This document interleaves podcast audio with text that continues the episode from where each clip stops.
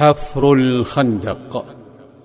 كانت فكرة الخندق فكرته صلى الله عليه وسلم.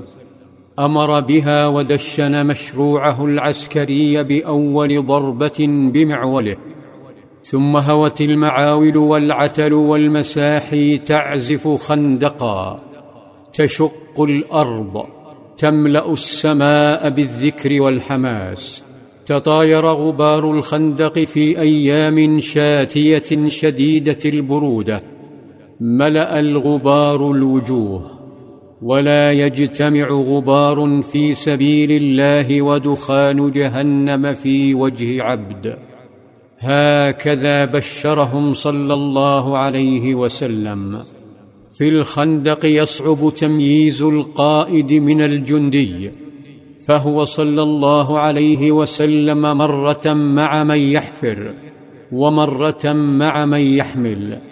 يقول الفتى البراء بن عازب رأيت النبي يوم الخندق ينقل معنا التراب حتى وارى شعر صدره وكان رجلا كثير الشعر وهو يرتجز برجز عبد الله بن رواحة يقول والله لولا الله ما اهتدينا ولا صمنا ولا صلينا فأنزلا سكينة علينا وثبت الأقدام ان لاقينا والمشركون قد بغوا علينا إذا أرادوا فتنة أبينا.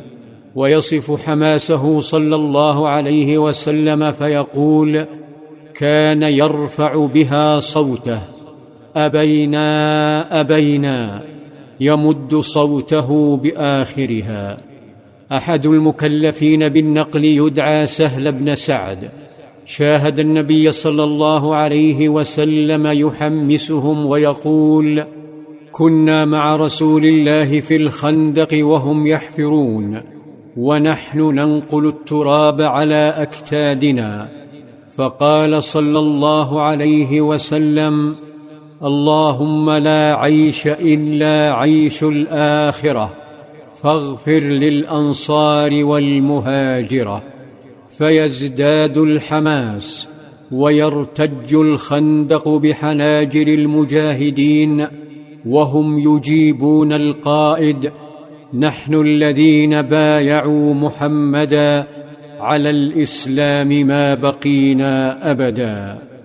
طالت مدة الحفر وطال معها الحصار وبدأ الطعام يقل والخوف يزداد وبدأت الجحافل الوثنية تقبل تهز الأرض نحو المدينة وبدأت بيوت المؤمنين تخلو من الدقيق والتمر والسمن. فأصبح لزاما على الشعب ترشيد استهلاكه للطعام. ففي آخر ثلاثة أيام من الحفر بلغ نصيب مجموعة منهم كمية من الشعير كمية تملأ الكفين يضعون عليها شحما ويطبخونها بالماء ثم يتناولونها. وهي التي يسمونها إهالة سنخة. يقول جابر بن عبد الله أصاب النبي والمسلمين جهد شديد فمكثوا ثلاثا لا يجدون طعاما حتى ربط النبي على بطنه حجرا من الجوع.